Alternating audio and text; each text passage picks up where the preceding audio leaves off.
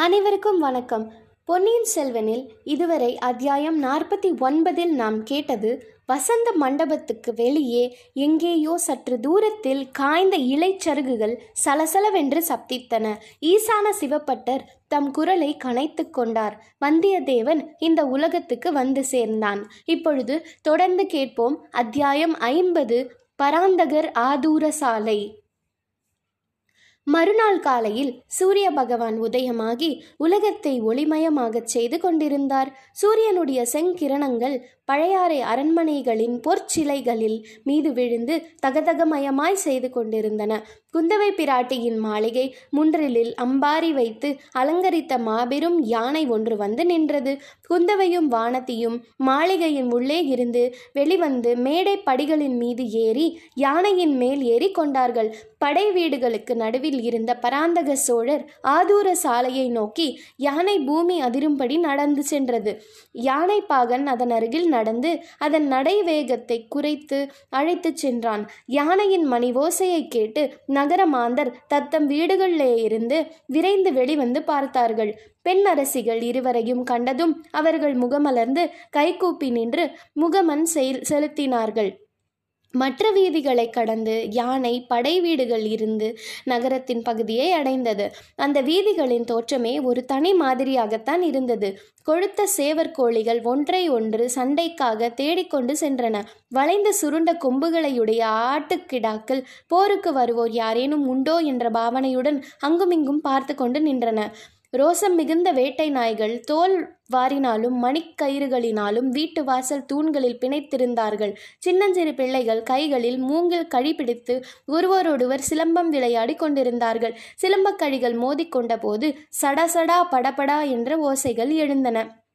வீடுகளின் திண்ணை சுவர்களிலே காவி கட்டிகளினால் விதவிதமான சித்திர காட்சிகள் வரையப்பட்டிருந்தன. பெரும்பாலும் அவை முருகப்பெருமானுடைய லீலைகளையும் சோழ மன்னர்களின் வாழ்க்கை வரலாறுகளையும் சித்தரித்தன. அவற்றில் யுத்த காட்சிகளோ அதிகமாய் இருந்தன முருகப்பெருமான் சூரப பத்மாசுரனுடைய தலைகளை முளைக்க முளைக்க வெட்டி தள்ளிய காட்சியும் துர்கா பரமேஸ்வரி மகிஷாசுரனை வதம் செய்த காட்சியும் மிக பயங்கரமாக எழுதப்பட்டிருந்தன. தெள்ளாறு தஞ்சை குடமூக்கு அரிசிலாறு திருப்புறம்பயம் வெள்ளூர் தக்கோலம் சேவூர் முதலிய போர்க்களங்களில் சோழ நாட்டு வீரர்கள் நிகழ்த்திய அற்புத பராக்கிரம செயல்கள் திண்ணை சுவர்களில் தத்ரூபமாக காட்சியளித்தன. இந்த படை வீட்டு வீதிகளில் இளவரசிகள் ஏறியிருந்த யானை வந்ததும் ஒரே அல்லோல கல்லோலமாயிற்று சேவல்கள் இறகுகளை சடசடவென்று அடித்துக்கொண்டு பறந்து கூரை மீது உட்கார்ந்து கூவின.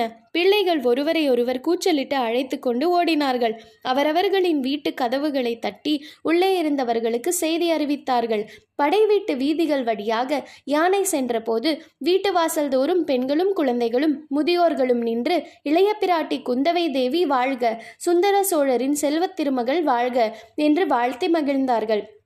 அவர்களில் சிலர் யானையை தொடர்ந்து செல்லவும் ஆரம்பித்தார்கள். வர வர இக்கூட்டம் அதிகமாகி வந்தது.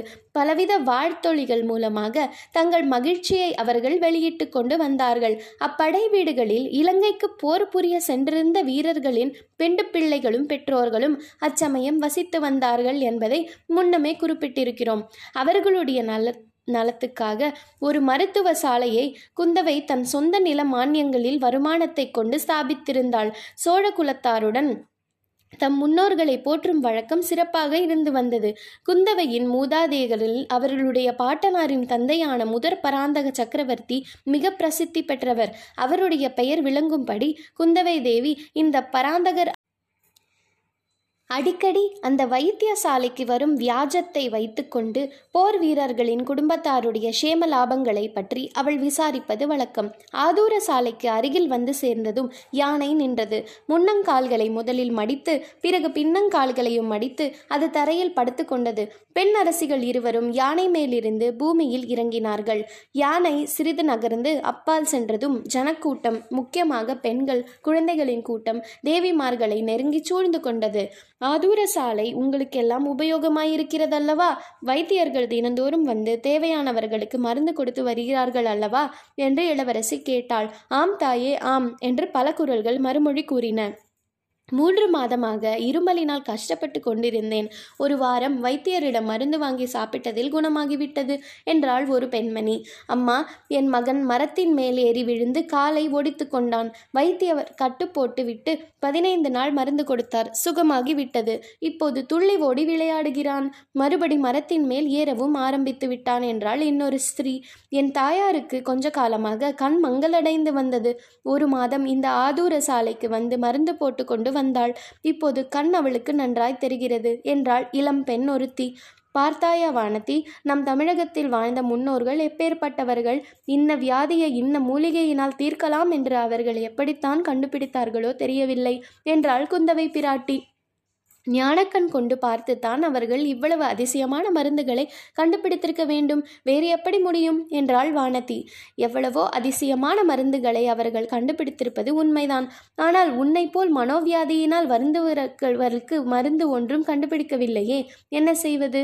அக்கா எனக்கு ஒரு மனோவியாதியும் இல்லை. கருணை கூர்ந்த இவ்விதம் அடிக்கடி சொல்லாதீர்கள். என் தோழிகள் ஓயாது என்னை பரிகசித்து என் பிராணனை வாங்குகிறார்கள். நன்றாக வேண்டுமடி உனக்கு. உலகத்தில் ஒரு கவலையும் இல்லாமல் வாழ்ந்து வந்த என் தம்பியின் மனம் பேதலிக்கும்படி செய்துவிட்டாய் அல்லவா? ஒவ்வொரு தடவையும் இலங்கையிலிருந்து ஆள் வரும்போதெல்லாம் உன் உடம்பு எப்படி இருக்கிறது? என்று கேட்டு அனுப்புகிறானே என்றாள் இளைய பிராட்டி. இதற்குள் வைத்தியருக்கு வழிவிடுங்கள். வைத்தியருக்கு வழிவிடுங்கள் என்று கோஷம் கேட்டது. அங்கே சூழ்ந்து நின்றவர்களை காவலர்கள் விளக்கினார்கள். ஆதூர சாலையின் வயது முதிர்ந்த தலைமை வைத்தியர் வந்து இளவரசிகளை வரவேற்று உபசரித்தார்.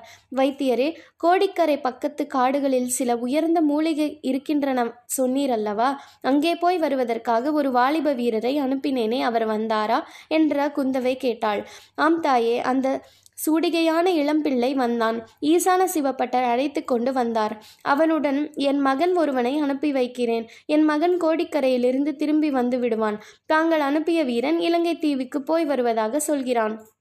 இலங்கையிலிருந்து கூடவா மூலிகை கொண்டு வர வேண்டும்? என்று வானதி கேட்டாள். ஆம் தாயே லக்ஷ்மணருடைய உயிரை காப்பதற்காக அனுமார் சஞ்சீவி பர்வதம் கொண்டு வந்தபோது கோடிக்கரை வழியாகத்தான் கடலை தாண்டினாராம்.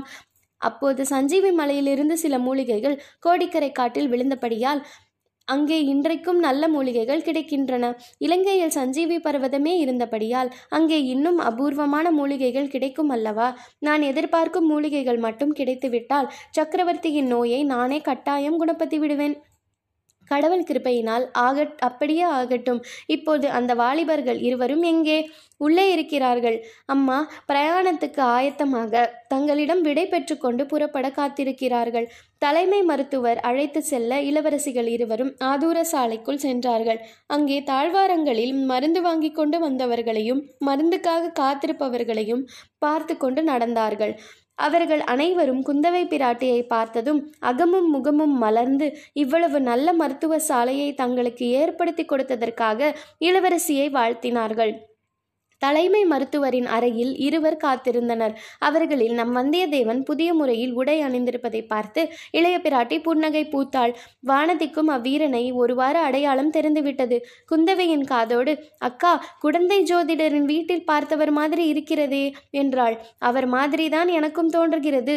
ஜோதிடரை பார்த்த பிறகு வைத்தியரிடம் வந்திருக்கிறார். உன் மாதிரியே இவருக்கும் ஏதாவது சித்தக் கோளாறு போல் இருக்கிறது என்று சொல்லிவிட்டு வந்தியத்தேவனை பார்த்து ஏன் ஐயா சக்கரவர்த்தி சக்கரவர்த்தியின் உடல் நலத்துக்காக மூலிகை கொண்டு வருவதற்கு இலங்கைக்கு போக ஒப்புக்கொண்டவர் நீர்தானா? என்று கேட்டாள். வந்தியத்தேவனுடைய கண்களும் கண்ணிமைகளும் வேறு ஏதோ ரகசிய பாஷையில் பேசின. அவன் வாயினால் ஆம் இளவரசி நான் தான் இலங்கைக்கு போகிறேன். ஒருவேளை அங்கு இளவரசரை பார்த்தாலும் பார்ப்பேன். அவருக்கு ஏதாவது செய்தி சொல்ல வேண்டுமா? என்று கேட்டான். பார்த்தால் அவசியம் இந்த செய்தியை சொல்லுவீர். குடும்பாளூர் இளவரசி வானதிக்கு உடம்பு சரியாகவே இல்லை. அடிக்கடி நினைவிழந்து மூர்ச்சை போட்டு விழுகிறாள். இளவரசியை சுய பிரஜையோடு பார்க்க வேண்டுமானால் உடனே புறப்பட்டு வர வேண்டும் என்பதாக தெரிவிக்க வேண்டும் என்றாள் இளைய பிராட்டி. அப்படியே தெரிவிக்கிறேன் அம்மணி என்று கூறி வந்தியத்தேவன் வானதியை நோக்கினான். குந்தவையின் வார்த்தைகளை கேட்டதும் உண்டான நாணத்தினால் வானத்தையின் இனிய முகம் இன்னும் பன்மடங்கு அழகு பெற்று பொலிந்தது பொங்கி வந்த நாணத்தையும் கூச்சத்தையும் சமாளித்து கொண்டு வானத்தை தட்டு தடுமாறி ஐயா அப்படி ஒன்றும் தாங்கள் சொல்லிவிட வேண்டாம். ரொம்பவும் தங்களை கேட்டுக்கொள்கிறேன். கொடும்பாளூர் வானத்தை இளைய பிராட்டியின் போஷையினால் தினம் நாலு வேளை உண்டு உடுத்து சுகமாக இருப்பதாக தெரியப்படுத்துங்கள் என்றாள். அப்படியே தெரிவித்து விடுகிறேன் அம்மணி என்றான் வந்தியத்தேவன். அழகாயிருக்கிறது. நான் கூறியதையும் அப்படியே தெரிவிக்கிறேன் என்றீர். இவள் சொன்னதையும் அப்படியே தெரிவிக்கிறேன் என்று ஒப்புக்கொள்கிறீரே. இரண்டில் ஏதாவது ஒன்றுதானே உண்மையாக இருக்க வேண்டும். அதனால் என்ன அம்மணி? வாதி கூறியதும் பிற பிரதிவாதி சொன்னதையும் அப்படி அப்படியே நான் சொல்லிவிடுகிறேன். எது உண்மை எது இல்லை என்பதை இளவரசரே நீதிபதியாக இருந்து தீர்மானித்துக் கொள்ளட்டும் என்று சொன்னான் வந்தியத்தேவன். ஆனால் ஒருவர் சொன்னதை இன்னொருவர் சொன்னதாக மட்டும் மாற்றி சொல்லிவிட வேண்டாம். உமக்கு புண்ணியம் உண்டு என்றாள் வானதி. குந்தவை இந்த பேச்சை அத்துடன் நிறுத்த விரும்பி வைத்தியரே அரண்மனை திருமந்திர அதிகாரியிடமிருந்து இவர்களுக்கு கொடுத்து அனுப்ப ஓலை கிடைத்ததா? என்று கேட்டாள். கிடைத்தது தாயே சக்கரவர்த்திக்கு வைத்தியம் செய்வதற்காக இவர்கள் மூலிகை கொண்டு வரும் போவதால் வழியில் உள்ள அரசாங்க அதிகாரிகள் எல்லாரும் இவர்களுக்கு கோரும் உதவி செய்ய வேண்டும் என்று பொதுவாக ஒரு ஓலையும் கோடிக்கரை கலங்கரை விளக்கு காவலருக்கு தனியாக ஒரு ஓலையும் கிடைத்தன. இவர்களிடம் கொடுத்து விட்டேன் என்றார் வைத்தியர். அப்படியானால் ஏன் தாமதம்? உடனே புறப்பட வேண்டியதுதானே? என்றாள் இளைய பிராட்டி குந்தவை. ஆம் புறப்படைய வேண்டியதுதான் என்றான் வந்தியத்தேவன். ஆனால் உடனே புறப்பட்டு விடும் காரியம் அவ்வளவு சுலபமாக இல்லை. மருத்துவ சாலையிலிருந்து அவர்கள் வெளியேறி வெளியில் வந்தார்கள். அரச குமாரிகளை ஏற்றி செல்ல அம்பாரி யானை காத்திருந்தது. வந்தியத்தேவனையும் அவனுடைய துணைவனையும் ஏற்றிக்கொண்டு காற்றாக பறந்து செல்வதற்கு அரண்மனை குதிரைகள் இரண்டு துடிதுடித்து கொண்டு நின்றன. ஆனால் வந்தியத்தேவனுக்கு திடீர் திடீர் என்று ஏதாவது சந்தேகம் ஏற்பட்டு கொண்டிருந்தது. குந்தவைக்கும் புதிது புதிதாக எச்சரிக்கை செய்வதற்கு ஏதேனும் விஷயம் தோன்றிக் கொண்டிருந்தது. போகும் வழியில் அவர்களுக்கு ஏற்படக்கூடிய அபாயங்களை பற்றி குந்தவை முக்கியமாக எச்சரிக்கை செய்தாள். அரசகுமாரிகள் அம்பாறை யானை மீது ஏறி கொண்டார்கள். பிறகு வந்தியத்தேவனும் அவனுடைய துணைவனும் குதிரைகள் மீது ஏறினார்கள். யானை புறப்படுகிற வழியாக தோன்றவில்லை. நெடுந்தூரம் பிரயாணம் போகிறவர்கள்தான் முதலில் புறப்பட வேண்டும் என்று குந்தவை குறிப்பினால் தெரியப்படுத்தினாள். வந்தியத்தேவன் மனமின்றி தயக்கத்துடன் குதிரையை திருப்பினான். இன்னும் ஒரு முறை ஆவல் ததும்பிய கண்களுடன் இளவரசியை திரும்பி பார்த்தான். பிறகு குதிரையின் பேரில் கோபம் கொண்டவன் போல் சுளீர் என்று ஓர் அடி கொடுத்தான். ரோஷம் மிகுந்த அந்த குதிரை நாலு கால் பாய்ச்சலில் பீத்து கொண்டு பறந்து சென்றது. அவனை தொடர்ந்து போவதற்கு வைத்தியரின் புதல்வன் திணற வேண்டியிருந்தது. யானை திரும்பிச் செல்ல தொடங்கிய பிறகு குந்தவை சிந்தனையில் ஆழ்ந்தாள். இந்த மனதுதான் என்ன விசித்திரமான இயல்பை உடையது. மன்னாதி மன்னர்களையும் வீராதி வீரர்களையும் நிராகரித்த இந்த மனது வழிபோக்கனாக வந்த இவ்வாலிபனிடம் ஏன் இவ்வளவு சிரத்தை கொள்கிறது? இவன் ஏற்றுக்கொண்ட காரியத்தை வெற்றியுடன் முடித்துக்கொண்டு பத்திரமாய் திரும்ப வேண்டுமே என்று ஏன் இவ்வளவு கவலைப்படுகிறது? அக்கா என்ன யோசிக்கிறீர்கள்? என்ற வானதியின் குரல் குந்தவையை இந்த உலகத்துக்கு கொண்டு வந்தது. ஒன்றுமில்லை வானதி அந்த வாலிபனுடைய அகம்பாவ சுபாவத்தை பற்றி யோசித்துக் கொண்டிருந்தேன். அவனிடம் என் தம்பிக்கு ஏன் செய்தி சொல்ல அனுப்பினோம் என்று இப்போது தோன்றுகிறது. ஆமக்கா அவன் ரொம்ப பொல்லாதவன் பெரிய கொள்ளைக்காரன் என்று கூட சொல்லத் தோன்றுகிறது. அது என்ன கொள்ளைக்காரன் என்று எதனால் சொல்கிறாய்? சாதாரண கொள்ளைக்காரன் பொன் வெள்ளி முதலிய பயனற்ற பொருள்களை கொள்ளையடிப்பார்கள். இந்த வாலிபன் சோழ வளநாட்டின் குலதெய்வத்தையே கொள்ளையடித்து கொண்டு போய் விடுவான் என்று எனக்கு பயமாயிருக்கிறது. தாங்கள் அதற்கு இடம் கொடுக்க மாட்டீர்கள் அல்லவா? என்று வானதி கூறினாள். அடிக்கள்ளி உன்னை போல் என்னையும் நினைத்து விட்டாயா? அப்படியெல்லாம் ஒரு நாளும் நடவாது என்றாள் குந்தவை. யானை திரும்பி சிறிது தூரம் சென்றபோது வீதியில் ஓரிடத்தில் பெண்கள் பலர் கூடி நிற்பதை அரசிலங்குமரிகள் பார்த்தார்கள். யானையை நிறுத்திச் செய்துவிட்டு ஏன் கூட்டம் கூடி நிற்கிறீர்கள்? ஏதாவது சொல்ல வேண்டுமா? என்று இளைய பிராட்டி குந்தவை கேட்டாள். அந்த பெண்களில் ஒருத்தி முன் வந்து தாயே இலங்கையில் உள்ள எங்கள் புருஷர்களை பற்றி ஒரு செய்தியும் இல்லையே. அவர்களுக்கு இங்கிருந்து அரிசி அனுப்பக்கூடாதென்று தஞ்சாவூர்காரர்கள் தடுத்து விட்டார்களாமே. வயிற்றுக்கு சாப்பாடு இல்லாமல் எப்படி அம்மா அவர்கள் சண்டை போட முடியும்? என்று கேட்டாள். அதற்காக நீங்கள் கவலைப்பட வேண்டாம்.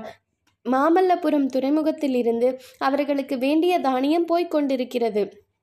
தஞ்சாவூர்காரர்கள் என்ன செய்தாலும் உங்கள் இளவரசர் சும்மா விட்டு விடுவாரா? சோழ நாட்டு மகா வீரர்கள் பட்டினி கிடக்கும்படி பார்த்து கொண்டிருந்து விடுவாரா? என்றாள் இளைய பிராட்டி. வேறொரு சந்தர்ப்பமாய் இருந்தால் குந்தவை அங்கேயே இறங்கி அந்த பெண்களுக்கு மேலும் சமாதானம் சொல்லியிருப்பாள். இப்போது அவளுடைய மனம் வேறு விதமான சஞ்சலத்துக்கு உள்ளாகி இருந்தபடியால் தனிமையை விரும்பினாள். யானை அரண்மனையை நோக்கி சென்றது. தொடர்ந்து கேளுங்கள். நன்றி வணக்கம்.